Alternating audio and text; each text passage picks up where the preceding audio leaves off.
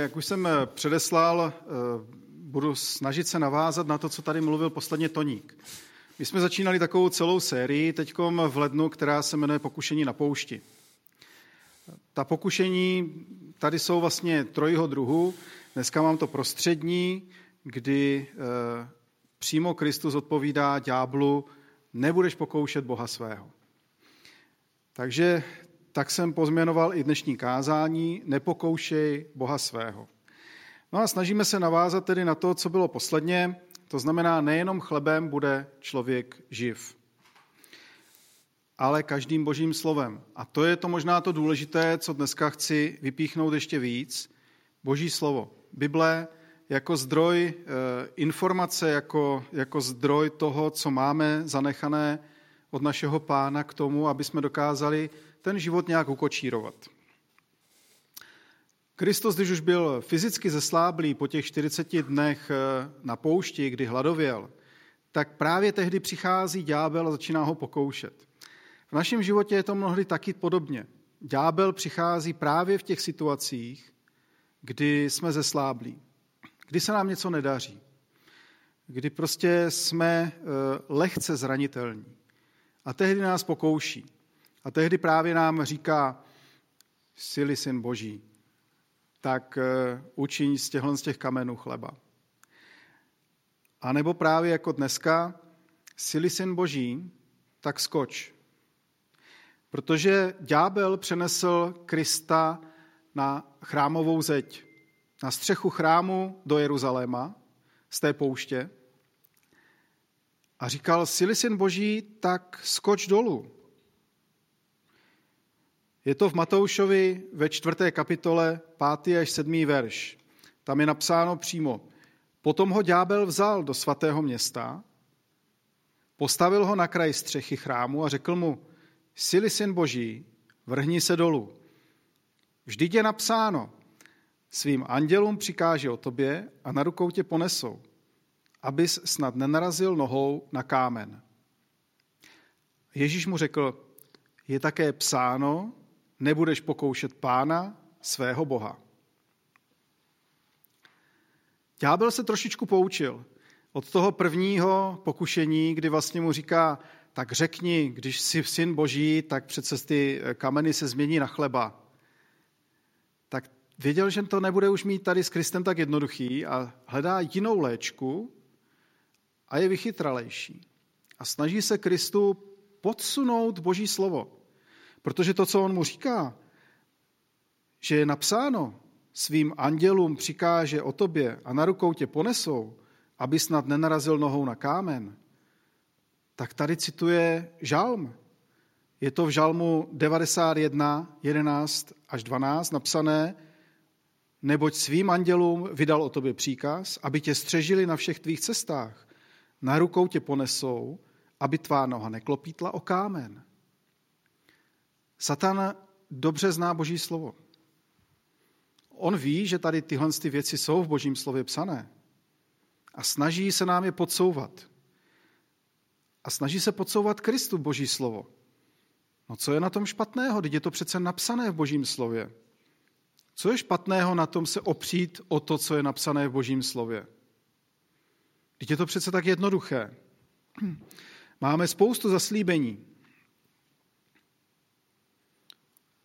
A často si je bereme. bereme si je za své. A říkáme, jo, jo, v Biblii je přece napsáno. Tak já se na tohle slovo postavím a budu podle něho žít. A jestliže to Bůh zaslíbil, tak to přece pro mě musí udělat. Ta jednoduchá rovnice přece funguje. Bůh slíbí a tak udělá. Tam neexistuje ještě nic dalšího. A Kristus ale odpovídá, je také psáno, nebudeš pokoušet Boha svého. Co z toho pro nás plyne? No, že Bible není o jednom verši. Bible není o tom, co je někde napsáno, ale musí se číst v celém svém kontextu. Nemůžete si vytrhnout jeden verš a ten si osvojit a říct, takhle to je, a ten zbytek, co je psáno v božím slově, řeknou, no to tam sice možná někde je napsáno taky, ale to se mě tak úplně netýká. Vždyť eh, ta zaslíbení jsou tak nádherná. Kdo by se neradoval z toho, co je zaslíbeno všecko v božím slově? Je tam eh, spousta věcí. Eh, vemte si třeba z jenom zaslíbení, která budou provázet ty křesťany, kteří uvěří. V Markovi v 16. kapitole, 17. až 18. verše přece psáno, v mém jménu budou vyhánět démony, budou mluvit novými jazyky, budou brát hady do rukou a vypílí něco smrtelného, nijak jim to neublíží. Na nemocné budou vkládat ruce a budou se mít dobře. A teď jsou situace, kdy to někteří lidé používají doslovně. A tak známe nějaká taková ta americká zhromáždění, kde prostě brámci bohoslužby rozdávají jedovaté hady. A je to otázka víry. Buď tě kousne ten jedovatý had, umřeš. Nebo tě nekousne, neumřeš, pak je tvá víra v pořádku. Známe ta eh, taková zhromáždění, kde prostě se podávají jedovaté nápoje. A je to psáno, ano. Stane-li se takového něco, a víme, že se to v Bibli třeba používá, a poštol Pavel, když vlastně stroskotali na uh, Maltě, jestli se nepletu, tak uh, sbírali to chrástí na oheň a z něj ho kousla zmije. Asi zmije ruškata a předpokládám, že ta hodně jedovatá jižní zmije. A ti domorodci říkali, no jo, to se mu stalo. To se mu stalo, protože on je On je ten, který si to zaslouží. A poštol Pavel to hada tak se třepal do ohně a nic se mu nestalo. A ti domorodci zase naopak říkali, no, to bude asi nějaký Bůh. Takže máme ty příklady z božího slova. A poštol Pavel to zažíval prakticky. Ano, vezmou-li jedovatého hada do ruky, anebo je kousne, tak se jim nic nestane a vypíli něco smrtelného, nějak jim to neublíží. No ale máme to tak praktikovat? Máme pokoušet Boha? Máme neustále nějakým způsobem tohle zkoušet, tu naši víru? Jak to teda je? Protože těch zaslíbení je tady víc. Když si vezmete, budou na nemocné vkládat ruce a budou se mít dobře. Některé teologie tady tyhle to souvětí rozdělují a říkají, ano, budeme na nemocné vkládat ruce, ale pak je tam taky napsaný, že se křesťané budou mít dobře. To znamená, že se nebudou mít nikdy zle. Nikdy nepřijde žádná špatnost do jejich života. Nic se jim nestane zlého. Budou se mít dobře. Teď je to přece tady napsaný. A vytrhují si část Božího slova a na tom postaví třeba s celou teologii. Budou mluvit novými jazyky. Jo, fajn. Budeme mluvit novými jazyky, mluvíme novými jazyky, ale je důležité mít také výklad těch jazyků. Nejenom se bavit novými jazyky mezi sebou, to by k ničemu nevedlo. A i tohle je v božím slově jasně eh, definováno a Pavel, a poštol Pavel napomínal křesťany, aby eh, nemluvili jazyky bez toho, aniž by měli k ním ten výklad. Asi to tehdy bylo hodně divoké v korinském sboru, když tam se překřikovali křesťané a mluvili jeden přes druhého v jazycích, bylo takové to hučení. Možná jste to už taky někteří z vás zažili, jste přišli do církve a najednou e, tam byl rachot v tom smyslu, jak se lidé překřikovali, když mluvili v jazycích. Ale chyběl ten výklad těch jazyků. Tohle z toho apoštol Pavel e, jasně ukazuje. Mluvte jazyky, ano, ale mějte ten výklad k ním. No a taky je tu psáno, budou vyhánět démony. Máme vyhánět démony. Je to, je to zajímavé, tohle to slovíčko vyhánět, protože už jsem se často setkal s tím, že se démoni svazují. A tohle to naráží zase na, na ty verše, které e, jsou psány, když Kristus ustanovuje Petra jako vedoucího církve, tak říká, že mu dá klíče od nebeského království a cokoliv sváže na zemi, tak bude svázáno i v nebi, a cokoliv rozváže na zemi, tak bude rozvázáno i v nebi. Nicméně o vyhánění démonů a svazování démonů to jsou dvě rozdílné věci. Svazování démonů prostě v Biblii není nikde napsaný. Démoni se prostě vyhánějí. K tomu je taky jednoznačný řecký slovo. To slovo je ekbalo, prostě dát ho pryč, ven, vyhnat ho. Kdežto svazování a rozvazování, to je něco, co je spojeno možná s tím klíčem, jako odemykání a zamykání.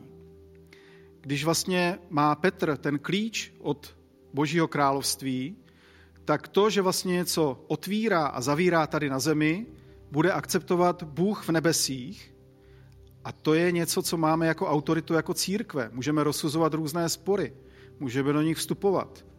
Dokonce ty řecká slova dedemenon a lelumenon, které jsou tady použité, jsou myšlena i tak, jako že můžeme svázat něco eh, do svazku manželského a stejně rozvázat.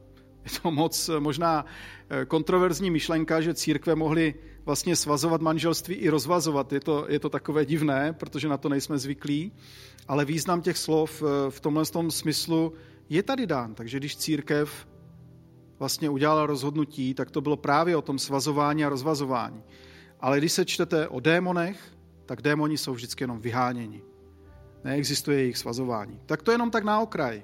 Ale je to, je to přesně to, co děláme s Božím slovem. Snažíme se vlastně vytrhnout jednu část z Božího slova, tu nějakým způsobem napasovat na to, co nám vyhovuje a ten zbytek pominout. Je třeba číst Boží slovo v celku. Je třeba si vyložit význam Božího slova, ale ne ke svému, ke své potřebě, ke svému prospěchu, ale tak, jak je to opravdu myšleno. Proto se mimochodem taky nemůžeme divit tomu, že některé ty naše prozby nejsou vyslýchány. Protože se nemodlíme tak, jak je boží záměr. Tak, jak to Bůh myslel. Tak, jak dám, dával ta zaslíbení. No a takže, když se vrátím zpátky k tomu, co Kristus říká, když eh, byl brán na tu střechu jeruzalemského chrámu a pokoušen k tomu, aby skočil dolů, tak mu říká, nebudeš pokoušet Boha svého. A myslí tady to pokušení, které se stalo na poušti Izraelcům, když eh, přešli Rudé moře, měli za sebou eh, ty nádherné zázraky, které pro ně Bůh dělal, tak přišli na místo, která se jmenuje Masa.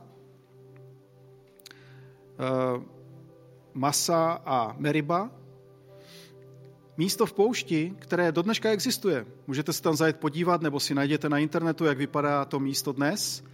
Je to pustina s kopcem. A na tom kopci, ku podivu ještě dodnes, je kámen, který si Mojžíš použil.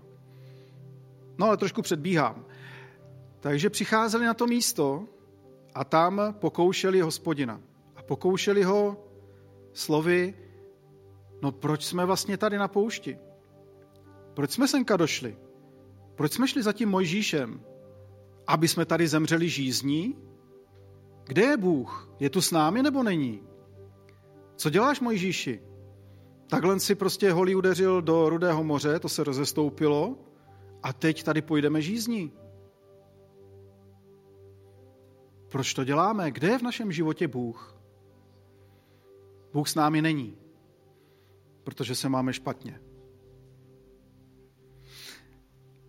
Celý ten příběh, který se stál, je v Exodu v 17. kapitole. Můžeme si ho spolu přečíst. Je to pár veršů, takže já ho přečtu. Celá pospolitost synu Izraele otáhla do pustiny Sínu po svých denních pochodech podle hospodinova příkazu až se utábořili v Refidímu. A tam neměl vodu k pití, ten lid. A lid se, eh, lid se přel s Mojžíšem a říkali, dej nám vodu k pití. Mojžíš jim odpověděl, proč se přete se mnou? Proč pokoušíte hospodina? Ale lid tam žíznil po vodě a reptal proti Mojžíšovi. Říkali, proč si nás vyvedl z Egypta? aby z nás, naše syny i náš dobytek nechal zemřít žízní? Mojžíš úpěnlivě volal k hospodinu slovy. Co budu dělat s tím lidem? Ještě málo a budou mne kamenovat. Hospodin Mojžíšovi odpověděl. Předstup před lid a vezmi sebou některé z izraelských starších. Také svou hůl, s níž si udeřil Nil. Si vezmi do ruky a jdi. Hle, budu tam stát před tebou na skále na Chorébu. Udeříš do skály a vyjde z ní voda. Aby lid mohl pít. Mojžíš to učinil před očima izraelských starších. To místo potom pojmenovali Masa a Meriba, kvůli při synu Izraele a kvůli jejich pokušení hospodina slovy, je hospodin uprostřed nás nebo není? Jak jsem řekl, to místo tam do dneška je. Když přijedete do pouště na Sinaj, tak místo Masa a Meriba najdete velký kámen, který je rozpůlený docela vysoko v horách na pohoří a z pohledu logiky dnešní není prakticky vůbec možné, aby z takového místa vyvíral pramen. Je to, jako byste si představili, že já nevím, na Petrových kamenech udeříte do těch kamenů, které tam jsou, oni se rozestoupí a z nich najednou vytryskne pramen vody. Je to, je to i z hydrogeologického pohledu naprosto neřešitelná situace, nic takového prostě nastat normálně nemůže. Ale tady na poušti, v té pustině, se rozestoupil ten kámen na kopci hory a z něj začala tryskat voda. A to tak mocně, že ještě dodnes tam jsou omleté balvany.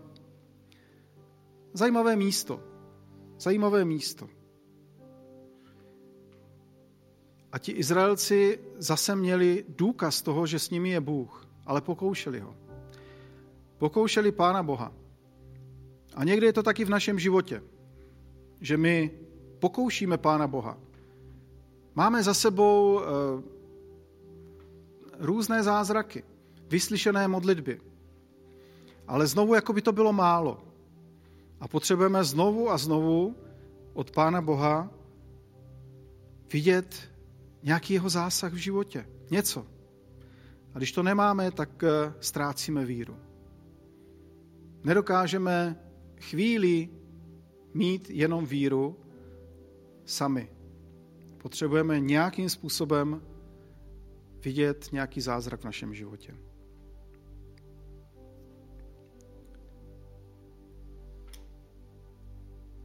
Ti Izraelci nakonec eh, tak reptali a víte, jak to dopadlo potom dál? Těch, eh, těch zázraků oni si vyžadovali víc. Potřebovali mít chléb, tak dostali manu z nebes. Znovu měli žízeň. A tehdy už se i Mojžíš naštval a znovu udeřil do skály. Za to potom eh, měl problémy s Pánem Bohem, protože tady už to udělal podle své vůle a ne podle boží vůle, nebo podle božího příkázu. A to je možná taky ten klíč, zakopaný klíč, vlastně, který můžeme dneska otevřít. Ten klíč totiž k tomu, aby jsme měli vyslyšené modlitby, je boží vůle. To všechno, co jsme si říkali, je psáno v božím slově. A Kristus, kdyby chtěl, tak skočil. A věřím tomu, že by Bůh seslal anděli a nedopustil by, aby se Kristus zabil při tom skoku z chrámové věže ale nebyla to boží vůle. Ostatně Kristus tyhle ty slova sily syn boží neslyšel jenom od ďábla na začátku své služby, ale slyšel jej na konci, na kříži. Sily syn boží, tak přece se zachráň a sestup z kříže. Asi by to mohl udělat. Asi by možná přijelo nebeské vojsko mu na pomoc. Ale není to boží vůle. Nebyla to boží vůle v jeho životě. Ani tehdy v tom chrámu, aby satanu ukazoval, že on je syn boží že se ho určitě Bůh zastane. Ani na kříži. A taky v našich životech někdy víme, co je boží vůle a přesto se modlíme proti tomu. Ne, bože, tohle to my nechceme. Nepůjdeme, nebudeme to dělat. A vyžadujeme si boží zásah. Hledáme prostě ty zázraky v našem životě a na nich stavíme víru. Ne na tom, že jsme vydali svůj život do božích rukou a že máme jistotu spásy, ale na zázraku, na nějakém skutku, na něčem, co se stane kolem nás. To je hrozně nebezpečný, Protože takovéto zázraky se nám nemusí stávat každý den nebo každý týden. A pak naše víra, která bude založena na tom, že se díváme jenom na zázraky kolem nás, se zhroutí, jako ten domeček z karet. Takže co říct závěrem? Hledejme Boha nezištně. Chceme vidět důkazy o naší víře neustále kolem sebe? Hledejme je v našem srdci. Tam jsou. Pokud jsme vydali svůj život do božích rukou, tak ten důkaz máme v srdci.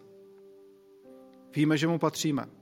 A nepotřebujeme vidět, že někde kolem nás se rozestoupí vody, anebo že nás eh, po kousnutí hada prostě se nám nic nestane, nebo, nebo nebudeme na schvál pít nějaký uh, líh, anebo ně, teda líh, co ještě možná dobré, ale nějaké jedy, které by nás mohly otrávit, aby jsme si dokázali, že jsme boží děti. Zamýšlejte se také nad tím, co je napsáno v božím slově. Nesnažme se ho překroutit ke svému prospěchu.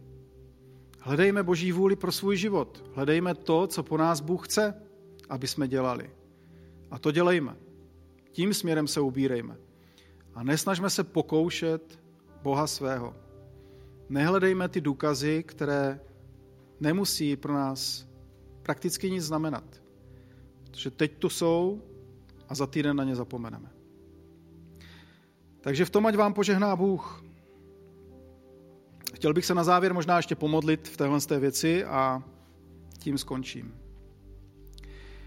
Pane Bože, děkuji ti za to, že jsi nám dal své boží slovo, že tak z něj můžeme čerpat inspiraci, naději, že to je kniha, která nás provází celý život a máme v ní to zrcadlo, které nám ukazuje, jací jsme.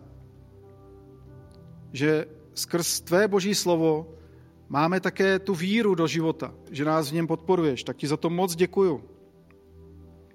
Ale děkuji ti hlavně za to, že můžeme spolu komunikovat, že ty nejsi mrtvý Bůh, že komunikuješ s námi i přes Boží slovo, i napřímo, že máme tvé dary, máme tebe, Duchu Svatý, tak ti děkuji za tvé vedení v našem životě, že k nám promlouvá, že nám ukazuješ tu cestu. Prosíme tě, Bože, aby si neumlknul a mluvil k nám neustále. Aby jsme se nevzdálili od tvé tváře natolik, že už tě nebudeme slyšet. Dej nám, Bože, tu milost, ať můžeme vždycky jít za tebou. Amen.